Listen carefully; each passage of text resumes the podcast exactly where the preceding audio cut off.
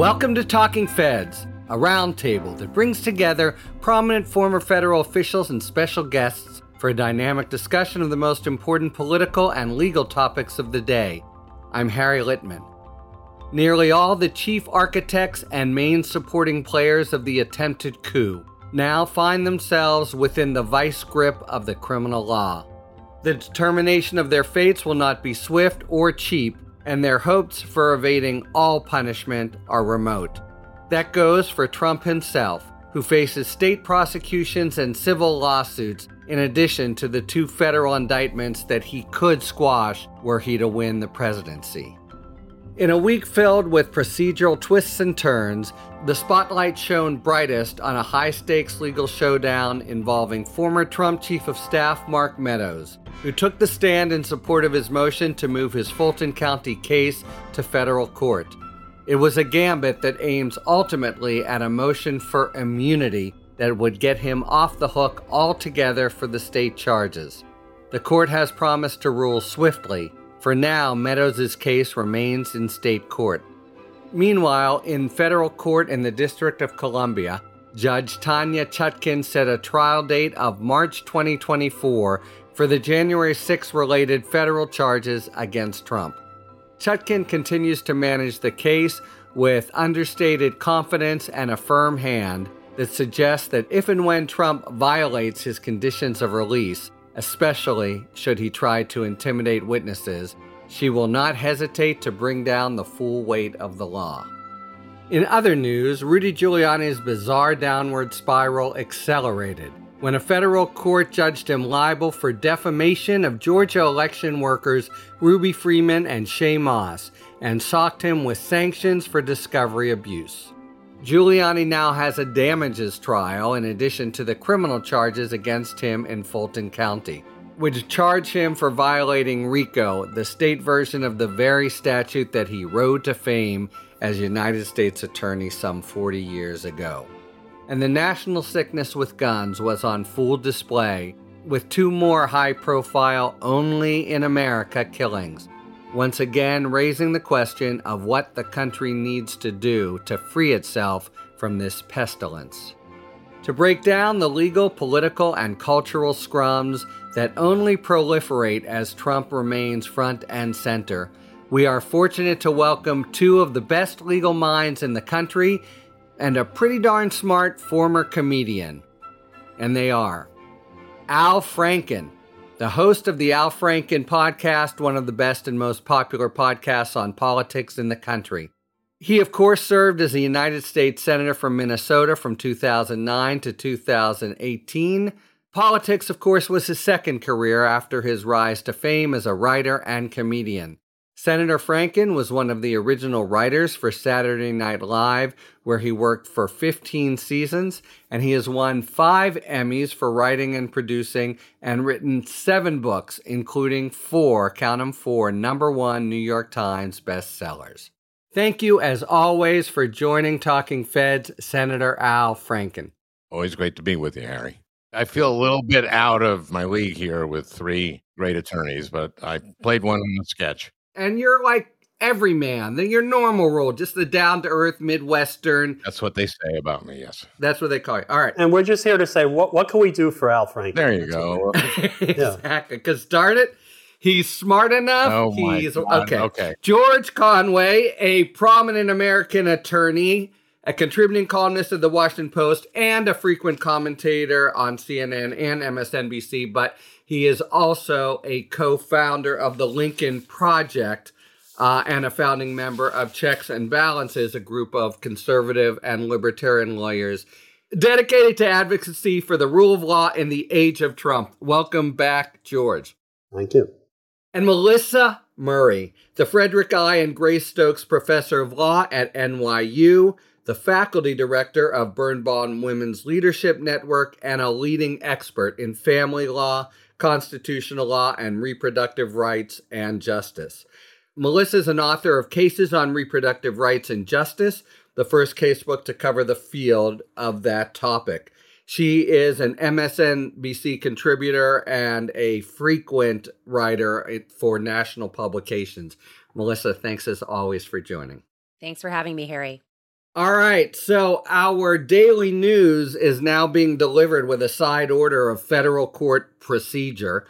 Let's start with Mark Meadows' maneuvering in Fulton County. So he took the stand last week in an evidentiary hearing in support of his motion to move his case to federal court to remand it. It was a big risk, and most every commentator, including me, thought he wouldn't do it. What was his thinking? Honestly, I have no idea. You think it's an obvious blunder, George?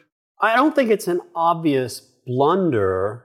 There must be some reason to it. I mean, he's got a very, very smart lawyer, George Terwilliger, who knows what he's doing.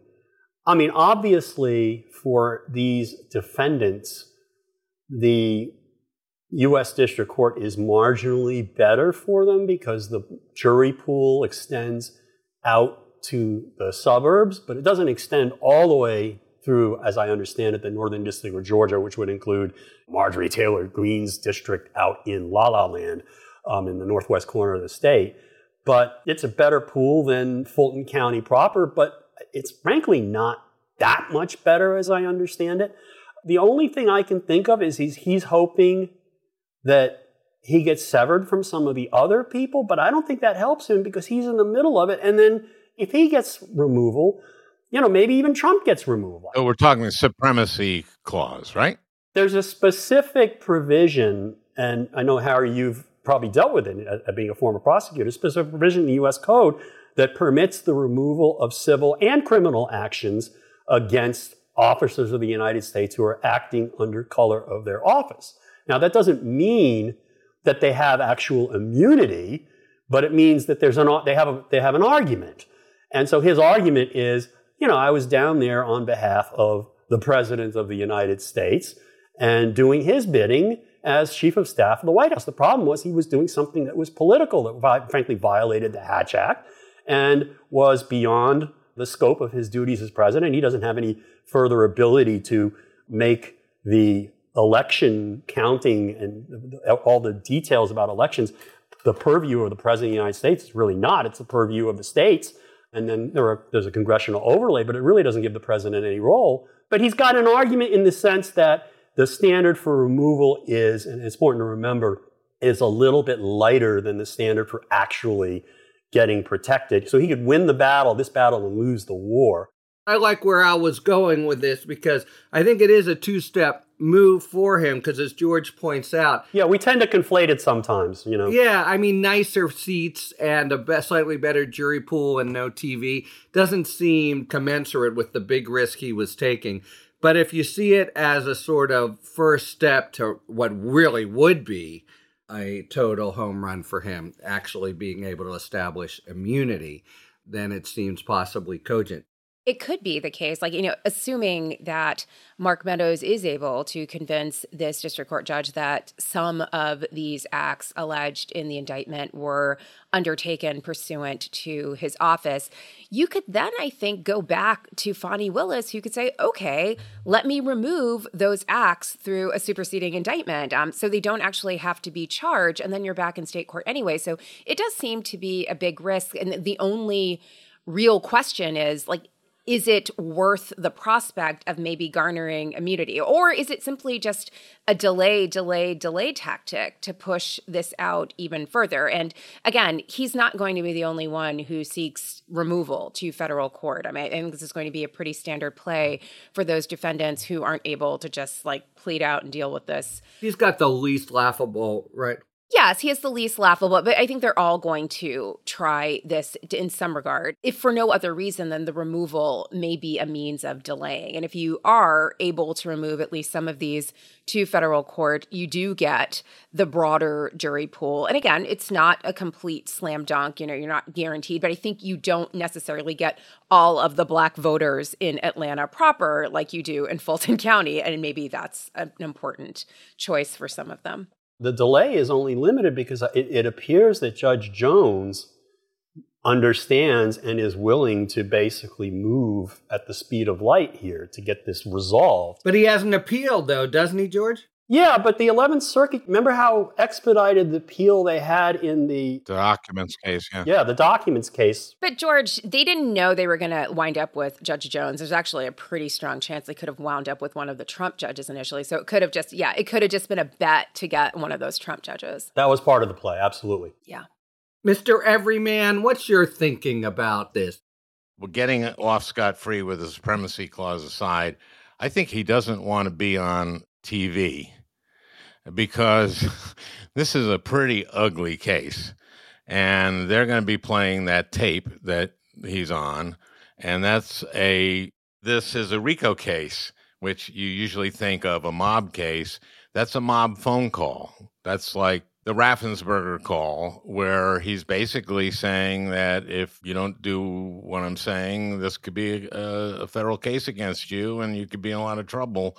To me, it's like they're knocking off a liquor store and uh, Trump is in the passenger seat and his campaign lawyer is driving and Meadows is in the back seat. Meadows is on the phone getting directions. exactly. I was just getting directions. Was- yeah, That's, that's the perfect analogy for him. How, well, how do you think his testimony went? Was it credible that he, oh, I'm just doing chief of staffy kind of things? No, I also think he he had to answer some questions he probably wouldn't want to answer and, and probably didn't know the answers to that creates some jeopardy for him. There was a kind of Downton Abbey quality to the way he described his job. Like, I mean, he was basically like, I was Trump's valet. Like, I was basically there to just service him in every possible way, which is why 24/7. Yeah, all of this stuff is within the scope of my duties. I mean, which I think a lot of people would find really interesting. I mean, I think Ron Klain is probably thinking, like, whoa, what kind of chief of staff job did you have? Like, Melissa, if he gets reelected, we are all going to be in that position. Yeah, I mean, but there was this moment where I was like, "Oh my god, this is like the Earl of Grantham." It puts me in mind of a, of a famous phrase no man is a hero to his valet. That's exactly right. I'm from Minnesota and it's valet. no, no, no. For It's- Downton Abbey, it's valet. We've tumbled on an important question here, but we'll, we'll table it. Hey, I know how to say Minnesota, right? That's how you say it, No, right? no, Minnesota. M- Minnesota. Uh, Minnesota. Oh, Minnesota. Oh, Minnesota. Minnesota. Okay. Okay. But let's go to the vast valet class because we are starting to see cracks, right? I mean, it's part of what Melissa said. There are five people now who say they want to remove and three who want speedy trials. And those equal, you know, cracks in the ranks who are looking to go their own way. So that trend, which I think is only going to increase, as Melissa says, how does that impact Trump? That you know the people having individual strategies that maybe depart from him. I don't think that's great for him. But, you know, I also think there's a risk to Fani Willis, too. I mean, a big part of charging them under this RICO statute is that it allows her to tell this narrative of a wide ranging and expansive criminal syndicate. And if people peel off and she loses some of these defendants, it may be harder for the jurors to understand the way in which all of these different elements were working in tandem to advance this criminal syndicate. So, you know, it's not just a risk for Donald Trump that rats are jumping off the ship. It is a risk to Fani Willis because she has to tell a coherent story. And maybe it's harder to be more coherent if all of the parties aren't still co defendants. In my role as someone uh, who doesn't know shit about some of this From stuff. Shinola. How do you Shinola. Yeah, Shinola? okay. We just pronounced Okay, correctly, okay. right? Perfect. There's shit and there's shine. I'm sorry. Go ahead. if those other defendants go state's evidence, don't they testify anyway? I mean, can't she put the whole court on anyway? I don't understand. I mean, it's going to be a different trial, obviously, for the reasons that Melissa says, but she can still charge the entire racketeering conspiracy all the way down to the fake electors. Let's say the fake electors plead, or some of them. And if they're cooperating, which would be part of a deal, she could put them on anyway, and it, it might be better. The other factor is you don't have 18 defense lawyers jumping up and down every time a witness is put on the stand. You'll, you'll get it down to six or seven, maybe. I'm just wild guess. So there are some advantages, I guess. Whose advantage is that too? Uh, having fewer defense lawyers jumping up is funny. Well, yes, I don't necessarily see the disadvantage of these guys. Uh, I think it cuts both ways. On the one hand, they're pointing fingers at one another, and we're getting that dynamic. Even the electors are saying, "I took orders from the president." On the other, you get you reach a level, and RICO is already built in for this of bedlam and confusion, and there is a risk that a jury is a little bewildered and finds a reasonable doubt there. So all the better that some go state's evidence and testify. And I mean, defendants normally want separate; they can tell their story without the others pointing at them, and it's very hard to sort of figure how this is shaping up. One point I wanted to make is, you know, her previous RICO trial with the educators was like six to eight months We've already noted that Meadows might have an appeal and Trump as well, anyone who tries to remove. And on the other hand, she's now in front of the court even today saying, with the speedy trial motion of Chesebro and others, we'll try all of them starting in November. You know, it strikes me as a complete fog whether there's going to be a trial in November and, and another one in 2026 to pick just a date. And her prospects for being the trial or one of two trials that actually occur of Trump before the November 2024 election seems pretty murky to me. What what do you guys think? I have a, th- a quick theory on this. Yeah. That remember she said that the uh, indictments would be imminent, and that was like seven or eight months ago. Right. But I think what she did. I can't remember that far back. it's a special relativity of district attorneys. Yeah. I think what she did was say, you know what I'm going to do? I'm going to get this all together so I can go like that. I see. And that's why that's why I think this is going to go fast when she gets it going. So that's my theory. That's my theory. Absolutely agree with that. They're ready for trial. But it's not up to them alone, right? Hmm. No, but that uh, gives them an enormous power and leverage because they're not going to back up if, if somebody says, we need to go to trial next week. If they're ready to go, it's like, great. and if they end up having to try the case more than once, well, I guess both sides will learn things from a first trial if there's a second trial and it's after a severance or something. Does Trump have any cards to play to force a significant delay, do you think? Because that's what we're really focused on, whether he's in the dock he's just taking every day he can, and he's got 30 days to move for removal. He will appeal. He's got an appeal of right. He will seek cert. That's got to be a, a few months, no?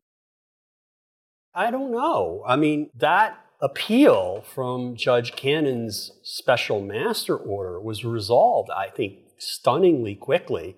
But, you know, the chief judge was on that panel. He was actually on the Trump shortlist and he's a great guy. I know him personally, Judge Pryor, and he put the rocket on that thing, and then he basically just hammered home no one is above the law. And that's, I mean, I don't see why they can't do that again. I think that judges all over the place, except the one exception perhaps in Fort Myers, Florida, I won't name names, they've had it with him. And they know what a threat he is to them and the rule of law and our system generally. They're not going to play this game with him, I think. I hope. I think the one risk is that not that any of these judges are out to force a lengthy delay. Although, I mean, you could have one, the appeal to the 11th Circuit. You might have a request for the 11th Circuit to look at this en banc if one of the judges decides that, like, it's something they should all hear. That could delay things significantly. I think the, and then obviously there will be an emergency appeal to the Supreme Court from the 11th Circuit as well from Donald Trump. And that could take some time to resolve. I, I think the real question is, not that the delay is going to be super lengthy, but is it going to be lengthy enough to butt up against an election that might be seen as influencing the election? And there might be some questions there. I think with all the, the confusion in in Georgia, well, actually withdrawn, counselor. That's what you say, Al, when you like wish you had started. I watch TV. I'm going to object. yeah, exactly. Let's take her official position right now, which is Nobody's been severed out. That's a different kind of standard from speedy trial. We have one trial set in stone because it's by the Speedy Trial Act in Georgia. That's jury selection in late October for Ken Chesebro. And she says, so Right now, we want our position is all 19 go to trial, you know, end of October, so the jury starts sitting early November. Any chance something like that goes down? Yeah, and especially if a number of them, you know, go state's evidence and it gets down to 8 Mm-hmm. and it's more manageable or something like that. That's uh, I'm going back to where when we almost started, but that's kind of me hoping that happens. When I say that, you know, I worry about maybe the court wondering that they're too close in time to the election. I'm thinking about could this Supreme Court, with its six to three conservative supermajority, view a question involving a candidate, a credible candidate, possibly the person with the Republican nomination at that point, being also under indictment in a state and then trying to remove it to federal court, wondering if there's almost like a Purcell principle for presidents that the court Yes. sort of dreams up and invokes in that moment, which I don't think is really an outside chance at all. I mean, given the composition of the court. You think it's a good chance? I think it's something that gets discussed, certainly by three of them. Whether they can get two more people to agree is a different story. But I mean, I do think that is a real question. Like, will they view this in, in much the same way in voting rights cases? Anything too close to an election, like, they just like, we got to stay our hand. And like, maybe it's the same kind of thing. Can I give a final question on uh, Fulton County, which is just the saber rattling by Georgia Republicans to reprimand or oust her with this new bill? What do you think? Is there any shot, and would it in fact disable the case, or at this point, as every man Al said, it's just all, all constructed, ready to go with or without her? She can manage this from the locker room. If she gets kicked out of the game, she can manage it from the locker room. I don't know if they'll pursue it. I don't know if they'll be successful. I think the optics of pursuing it are really terrible for them. I will say we should note the commonalities between this measure that the Georgia legislature has undertaken to reprimand errant prosecutors or what they view as errant prosecutors. And similar steps that are being taken in other red state legislatures to wrest control of school districts from blue cities um, to wrest control of the conduct of elections in blue cities. I mean this is sort of a standard move in a red state legislature. It's one of the consequences of extreme partisan gerrymandering that make these legislatures less responsive to the electorate and give them this outsized power that they can then wield to really limit the mechanisms and infrastructures of other parts of the democracy. Look what happened in Tennessee Yeah. on, on guns. Or Yeah. The state legislature went Right. boom. No, it's an excellent point. And and you know, also red houses of Congress where, you know, right now Jim Jordan is trying to make trouble for Judge Chutkan. All right, so focus briefly on the DC case before Judge Chutkan. So she set a trial date this week of March 2024. What do you think? How's she handling Trump so far? Is she the boss, as it were? Oh, wow, she is. She's a Jamaican woman. Yes, she is the boss. So I want to start the Judge Chutkan fan club. Yeah. I just think she has conducted herself in an exemplary fashion thus far. What happens if Trump defies her orders not to talk about the case, et cetera, et cetera, and he just defies her and she doesn't want to actually put him in prison for even a day? Can she sanction or fine her, his lawyers? I, how does that work? I don't think she can do the lawyers. She can put pressure on the lawyers as she has. But Lauro said he'll comply, but if he doesn't, Right now, he's kind of sticking to trashing the judge and the prosecutor. And I don't think any judge, even if they could argue that that, that was covered by these by these pretrial release conditions, I don't think a judge is going to put somebody in put him in the pokey for that because it looks like it's too personal.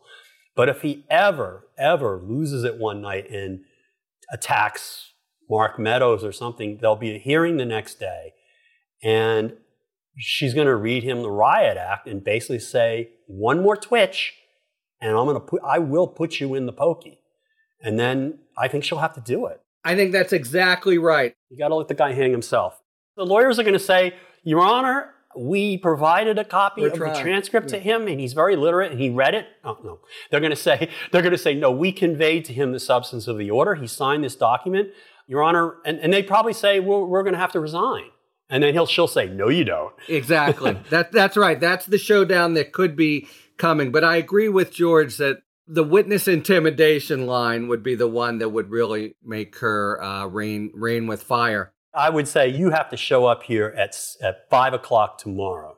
Okay, rain, shine, no matter what. Fire up your jet. You, his Trump here. Yes, UPO one one three five eight zero nine. And is it the first time one day in the pokey? His bail would get revoked. It's not like a contempt sanction where he. Now, can- and his Secret Service go with him to the pokey. There are conditions of release. I think Al, as a practical matter, it, I don't think he would be in there indefinitely. But it, yeah, I just want to second George's motion about Chutkan, and say she's not only been firm, but I she's also calm and she's sometimes kind of light and funny in just the right way.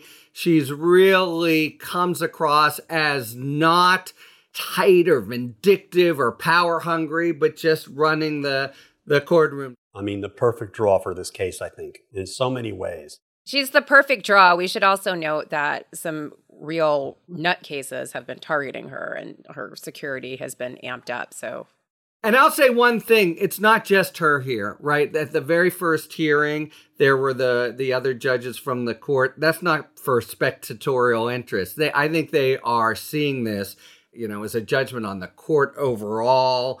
And I think she's consulting with them liberally about where she can push and not. And it's a really good court that way. That's one of the advantages of being a judge in a court like that with a lot of smart judges is you can just sort of bounce stuff off them and they're sticking together on this, I'm sure. It's great. On contrast, Judge Cannon, who's out in, lo- in wherever by herself Right. And has no one to talk to. And she's, it's And like makes the mistakes. polar Yeah. opposite and makes mistakes. Yeah. All right, close out on on this, which is timing here. So asked about whether he had any big cards to play in Fulton County for a significant delay. Same question here. I think some of the evidentiary questions are going to raise questions about executive privilege and executive immunity. And I think those could be questions of first impression that are not only heard in her court, but then filter up and will be heard and possibly even go to the Supreme Court. That could be a delay. There have been such questions that already have gone through the court. There's been Trump v. Thompson, et cetera. There's a whole body of case law that's behind the curtain that we haven't seen, these sealed decisions by Judge Howell. She can rely on that for precedent. And then the DC Circuit, the last time one of Judge Howell's decisions on, I think it was executive privilege or something, went up there, they basically decided the case in a day. I think they're done with this. I think they're really gonna they're gonna hold his feet to the fire. One of the things I was hoping for when the time came for her to set a trial date is I was hoping for March or April, but thinking that the worst case should be June or July. Everything slips, right? Everything slips. I mean, my, my experience is civil, but everything slips mainly because judges are busy. And that you don't have that problem here, but even if there's a, a couple of things that kind of have to go up and down, and, and she can give a couple of extensions just to bolster the record that she's being reasonable. I hope you're right, George. And, and again, I think this is why Jack Smith purposely only indicted one person and everyone mm-hmm. else is an unindicted co conspirator. I mean, to keep this as streamlined as possible. But I don't think we can underestimate a motivated individual with a talent for delay who has every incentive to work the system. All right. Enough for now. And we've created in Talking Feds a policy of trying really hard not to talk only about Donald Trump because otherwise we could do nothing but for the next. How is it even? It's 2023 and we're still talking about him full time. All right. So goodbye for this hour, Donald Trump. Let's talk about some really sort of sane statesman, beginning with Rudy Giuliani. so a federal judge clobbered him last week. I mean, wow. In the lawsuit brought by the two Georgia election workers that he vilified in his campaign of lies about Georgia votes. Giuliani, who says he's broke, has to pay 130,000 just for the discovery sanctions, but he's now been found liable on defamation, so it only comes to damages, including punitive damages, which may increase because he's hiding his money. So let's start here. This absolute shellacking. What is it, if anything, portend for his criminal liability, do you think? I think it's definitely related to the criminal case. I mean, the fact that he would not participate in the discovery process is because he is facing this criminal exposure. And that led to what's you know basically a default judgment in favor of the poll workers. So he's now on the hook for civil liability and there's the possibility of damages. But he hasn't turned over the evidence that could be really inculpatory for him in the criminal case. So this may be kind of like you know penny wise and pound foolish in some respects, but also maybe absolutely masterful with regard to the criminal case that's still out there. Well, he may be out of pounds pretty soon. That's where I was going. I don't know if he has pounds to be foolish with anymore. Even if he just has empty pockets, he has a civil judgment against him whether he can pay it or not is a different thing, but he hasn't admitted into evidence in the civil case information that could really be problematic for him in the criminal case. And so maybe this is a win win for him. This is a case for if you're an alcoholic, you should get treatment. yeah. It's kind of serious. You know, the feds are questioning everybody about his being drunk on election day. Sounds like it's been a problem for a, a while, and, and it's tragic. Well, is that it? What the hell happened? To Rudy Giuliani? Was was the previous heroic portrait false? I think in part it was false, but again, this is years and years of this disease has taken its toll on him. I remember not that long after 9 11, he hosted SNL and he did a great job. He was funny and there was something winning about him, uh, but th- he has become someone who is pathetic and uh, gross and awful, he's screwed. He's going to be in prison and he, and he's going to not be able to pay any bills. He's going to have to sell everything he has. That's that's pretty bad. That's pretty sad for a guy. He'll be disbarred.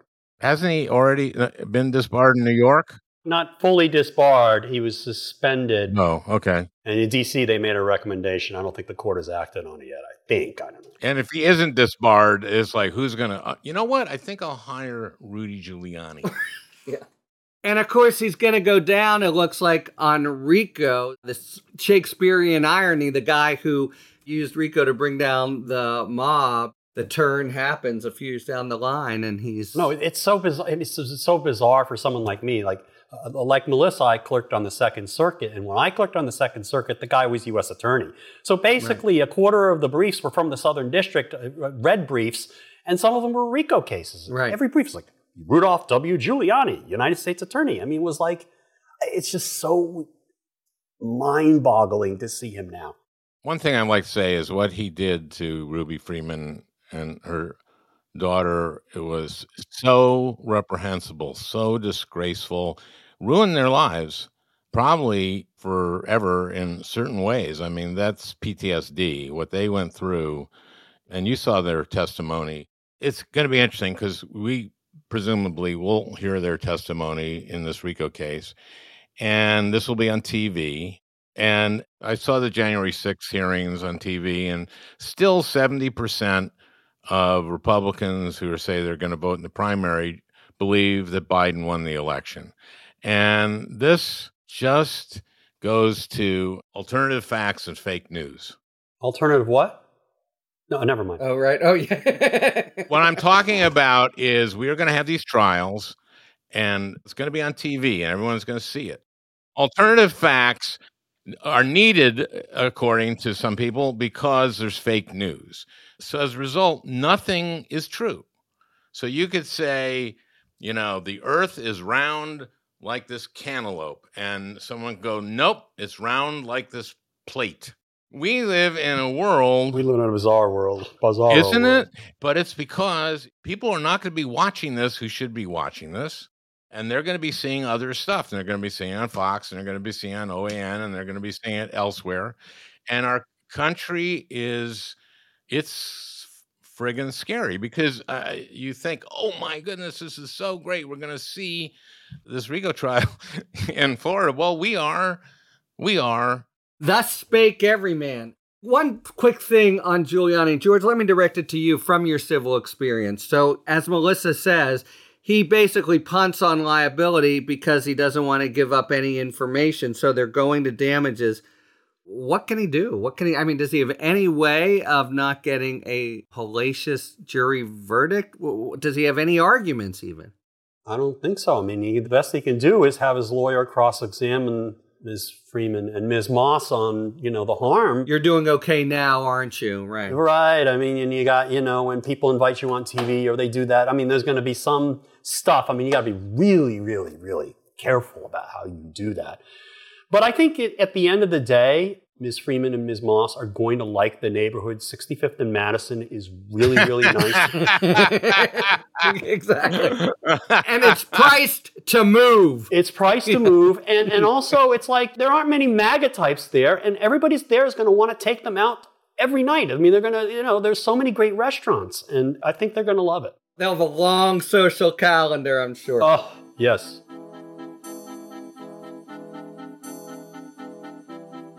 It's now time to take a moment for our sidebar feature, which explains some of the issues and relationships that are prominent in the news. Today's sidebar is about the National Labor Relations Board, an independent federal agency that protects the rights of private sector employees to join together to improve their wages and working conditions. And to explain the NLRB, we welcome Jia Tolentino, Jia Tolentino is a screenwriter, best selling author, and a staff writer at The New Yorker. Her book, Trick Mirror Reflections on Self Delusion, was an instant New York Times bestseller and a finalist for the National Book Critics Circle's John Leonard Prize for Best First Books. It also was named one of the best books of the year by the New York Public Library, the New York Times Book Review, the Washington Post, NPR, the Chicago Tribune, GQ, and the Paris Review. In 2020, she received a Whiting Award as well as the Jeannette Haien Ballard Prize. So I give you Jia Tolentino on the National Labor Relations Board. In 1935, Congress passed the National Labor Relations Act to give private sector employees the right to collective bargaining. The act established the National Labor Relations Board, NLRB, as an independent executive agency. The jurisdiction of the NLRB covers the entire private sector and employees of the U.S. Postal Service. NLRB's CAST activity is managed by over 32 regional offices with headquarters in Washington, D.C. The disputes of other public employees, as well as railroad, airline, and agricultural workers, are handled by other agencies, such as the U.S. Federal Labor Relations Authority. The NLRB has a bifurcated structure. On one side is the board itself. Composed of five members with five year terms, the board is a quasi judicial body that decides labor cases. Board members can be removed from office only for neglect of duty or malfeasance in office. The other side is the General Counsel, an independent investigator who prosecutes unfair labor practices and supervises NLRB regional offices. The General Counsel and all members of the board are appointed by the President with approval by the Senate. The board exercises multiple functions. Perhaps most importantly, it can investigate and adjudicate labor disputes between employers and employees. That function includes overseeing secret ballot elections by employees on whether or not to adopt a union and protecting workers' right to strike. Second, it can decide disputes between employers and employees. Those cases are decided by an NLRB administrative law judge whose decision can be appealed to a federal court of appeals, but under a deferential standard of review. Third, the agency can engage in rulemaking in areas under its purview. There have been important shifts in the powers of the NLRB since its founding. In 1947, the Taft Hartley Act banned several types of strikes and limited the activities of unions, including allowing states to adopt right to work laws to opt out of federal labor law. The result was to somewhat curb the powers of the NLRB. For Talking Feds, I'm Jia Tolentino. Thank you so much, Jia Tolentino. You can find Jia's book, Trick Mirror Reflections on Self Delusion, at any major bookstore, including Barnes and Noble and Amazon.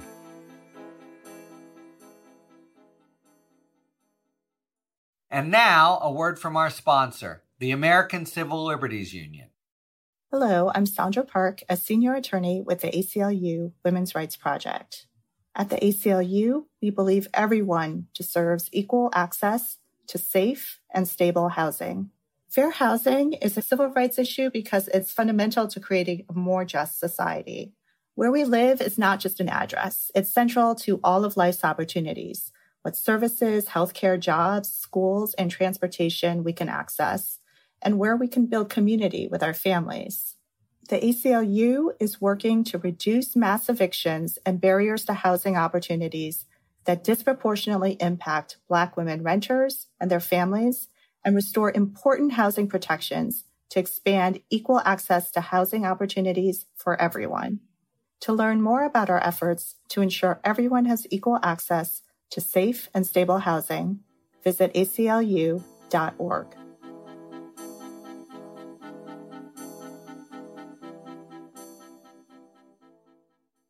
All right, it is now time for a spirited debate brought to you by our sponsor, Total Wine and More. Each episode, you'll be hearing an expert talk about the pros and cons of a particular issue in the world of wine, spirit, and beverages. Thanks, Harry. In today's spirited debate, we break out the three types of vodka to see if there's a clear difference. Vodka is typically a colorless, flavorless spirit, served neat and freezer chilled. Simple, right? But long before the shot glasses are topped off and toasts are shouted, there's a fermenting process. For vodka, that process involves distilling an organic base like barley, rye, wheat, even potatoes or corn to make one of three types of vodka plain, flavored, and infused. Rye can add a heavier texture and spice. Barley may be a little lighter and mild, while potatoes can add a creamy mouthfeel. Unflavored is the simplest and most traditional form of vodka with a mixture of 40% ethanol and 60% water. Flavored vodka has recently become extremely popular, adding flavors that range from fruit to dessert inspired options like chocolate. A charcoal filtered vodka provides a smoother taste, perfect for creating a chocolate martini that tastes as great as it sounds. Lastly, there's infused vodka, also known as botanical vodka, where the distillers infuse the vodka by adding ingredients like herbs, flowers, spices, and fruit which are steamed into the spirit during the distillation process. It's an excellent choice to dial your drink in any flavor direction you want. The best part of them all is that you don't have to travel the world to find the greatest vodkas. Your local Total Wine and More has a large selection of every type and flavor, so all you have to do is clear out a little extra room in your freezer. So find what you love and love what you find, only at Total Wine and More. Cheers! Thanks to our friends at Total Wine and More for today's A Spirited Debate. All right, a few minutes to talk about, speaking of dismal subjects, we have another flurry of rampage gun attacks. We are at a rate of two a week. I don't know if, if people are aware of that. That's a normal week in this country. We had a 21 year old in Jacksonville enter a dollar store looking to kill any blacks he could see and killing three. We had at UNC a graduate student killing a faculty member. I, you know, two situations that so obviously people would have gotten angry in another society, but four people wouldn't be dead. And, you know, on the political side, we're in this seemingly bottomless rut. Each episode, it's heartrending, and then the Republican doublespeak is infuriating let's try to shed some light on the pathologies, just make some rational discussion about this. And here was my question, Senator Franken. Is it really the NRA that makes this untouchable in Congress and for Republican state legislatures? They're captured by their electorate. I talked to some of my former Republican colleagues, and they're captured by their electorate. Not the NRA. It's well, the gun lobby, of course. There's a lot of money in guns, and there are 20 million, I believe, now assault weapons in our country. 20 million. You know, I was there when Sandy Hook happened, and I couldn't believe that we could not get assault weapons banned. They were banned in, in 94. We had a chance to do it again. They did in 2004. They fell short of that the gun companies started developing these weapons that were for military. In Sandy Hook, the killer used a uh, weapon that was designed to kill people as efficiently as possible in a small room. It was a military weapon, a Bushmaster. And we couldn't get that done then. We couldn't get background checks done then. In Uvalde, the police were afraid of the friggin' gun. So they wouldn't go in, in there and, and stop him. This is sick, and we have to get rid of these guns, and we're not going to. Stop right there, Mr. Everyman. We have to get rid of these guns, and we're not going to. So, is that right? Is there what has to happen before there is any viable possibility of meaningful gun reform? There would have to be a political change. You'd have to elect enough Democrats in the Senate. You'd have to have a Democratic uh, president and a Democratic House. And you'd have to have another Uvalde, which you're going to have. So a moment may come, but it's hard to see. They did it in Australia and it worked. I think Senator Franken's exactly right about sort of shaping majoritarian politics. And I think that actually is coming. I think there are so many young people who have grown up in this culture of run, fight, hide, and they're tired of it. So I think majoritarian culture is changing around guns, and there is a growing group of individuals, I would say a silent majority of people who are like sensible gun laws make sense the institution we have not talked about in all of this is the United States Supreme Court, which has done its level best under the six to three conservative supermajority to expand the scope of the Second Amendment beyond the plain text of that amendment and to not only bless the prospect of an almost unfettered right to keep and bear arms in the home for purposes of self defense, but just last term, or two terms ago rather, in 2022, went even beyond what they had previously done to translate that right to keep and bear arms to basically allow for carrying arms in public places. I mean, we cannot discount how the court has essentially facilitated a backdrop in which, even if the majority of Americans say we want sensible gun control and their representatives are responsive enough to actually do something about it, the court and this new jurisprudence will effectively stop it. It's basically they are playing a long game that installs minoritarian interests even when we have a majority. Melissa, can I ask you a question? Were you clerking for Sotomayor in the appellate court when Heller came before her? I was earlier than that. You know who was the fifth vote in that? Was Roberts. Roberts was the fifth vote in that. And that was a bad, bad day and a bad decision. And there's been a number of them. And now, of course, McConnell, what he did with Garland and Coney Barrett has shaped the balance in a way that is obscene. And so you're absolutely right, Melissa. This is the court. But I don't know what the Congress can do. George, I want to give you the last word because you remain a good conservative and libertarian, and you maybe have different feelings on this, or at least a different vantage point of some of your colleagues. Are there things we're missing? And is there a silver lining or prospects for some kind of advances here? I actually think there's a lot of room still left for reasonable gun regulation. Most of the things that people are talking about strike me as perfectly constitutional. I don't think the Constitution guarantees anybody the right to own an AR 15 or, or its equivalent. And I don't think the Supreme Court's going to hold that. You know, and the ghost guns issue, which is becoming a big, big, big issue. The Second Amendment, I don't think, I mean, I haven't read the cases in a long time, I confess, but I can't imagine the Second Amendment prohibits in any way reasonable regulations of how guns are manufactured, because that is not a regulation of anyone keeping and bearing arms. And I know you maybe you could analogize to other some other rights, but I don't think those, those analogies are going to fly. I mean, they should be able to regulate how guns are made. And, and I'll bet, just guessing again, wild ass guess, I could be completely wrong, that there were probably colonial era regulations on, on you know how you made muskets which would show that just because you're saying you, you, you, can't make a musket with this, so you have to do it a certain way in North New Hampshire in 17 something, and again, I'm guessing, could be wrong, it's not an infringement of the right to bear arms. It was never understood as such, I'm hoping. In fact, a new study was dropped just today that's showing a, a, fair bit of regulation in the 18th, 19th century. But so let's say it's true that these things on the table are would not be unconstitutional. What do you see having to happen for the political logjam to be broken? You know, I'm kind of with both although they're slightly in tension with the senator and the professor here.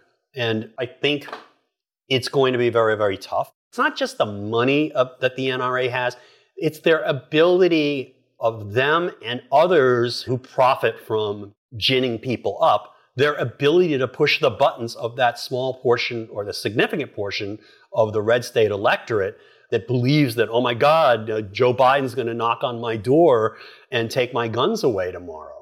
And so they, really know how to do that. On the other hand, the point that Melissa makes about the changing, you know, they're absolutely right. There's going to be a generational change here. And the other point to remember is a lot of this stuff is happening in red states. I mean, frankly, the, I think the gun death rate is much higher in red states. And again, you know, I mean, Texas, for example, is turning, right? Texas is going to be a blue state someday. I've heard that for a long time, so. Well, it's an urban state now. It's a different state than it was 10 years ago. It's going to be a different state 10 or 15 years from now. So I do think there is some, some hope, but it's going to take a while. And unfortunately and sadly, there will be, as Senator Franken says, more Uvaldes and the horrors that, that come with them. But I think that's going to be part of it. It's going to, we have to, we're, we're going to have to see this happening. And I think it will impact the, how the court deals with this. All right, we'll leave it on that note. We just have a minute left for our Talking Five feature. We have a slightly different question here instead of the straight out answer. It's five words or fewer. Five words or fewer still applies, but Trump's mugshot. Everyone picture Trump's mugshot, and the question is, or the demand is, caption this. Five words or fewer. Anyone. Practiced by staring at Melania.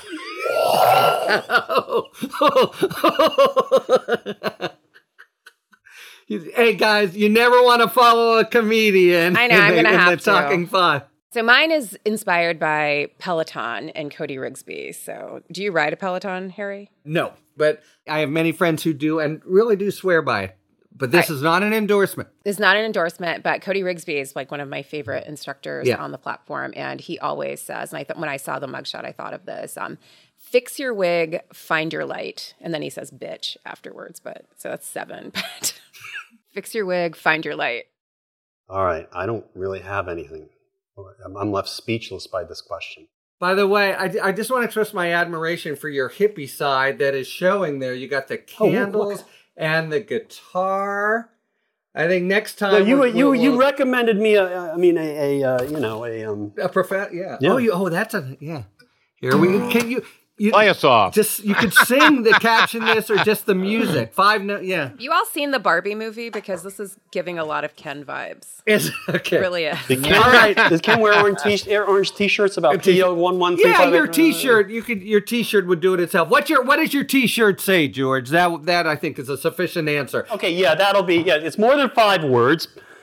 I was inmate PO one one three five eight oh nine's lawyer for a few days, and all I got was this lousy T-shirt saying I'm inmate PO one one three five eight two one. Very good. I have two, but they're five words total. The first is what me worry, and like the second is here's Donnie. Maybe you can come up with these five words by playing something that has a rhythm to five words. I think we should maybe do a coda now in Yeah. uh, in C. Or thank you very much for being on Talking Fed. G, that was a G. I Exactly.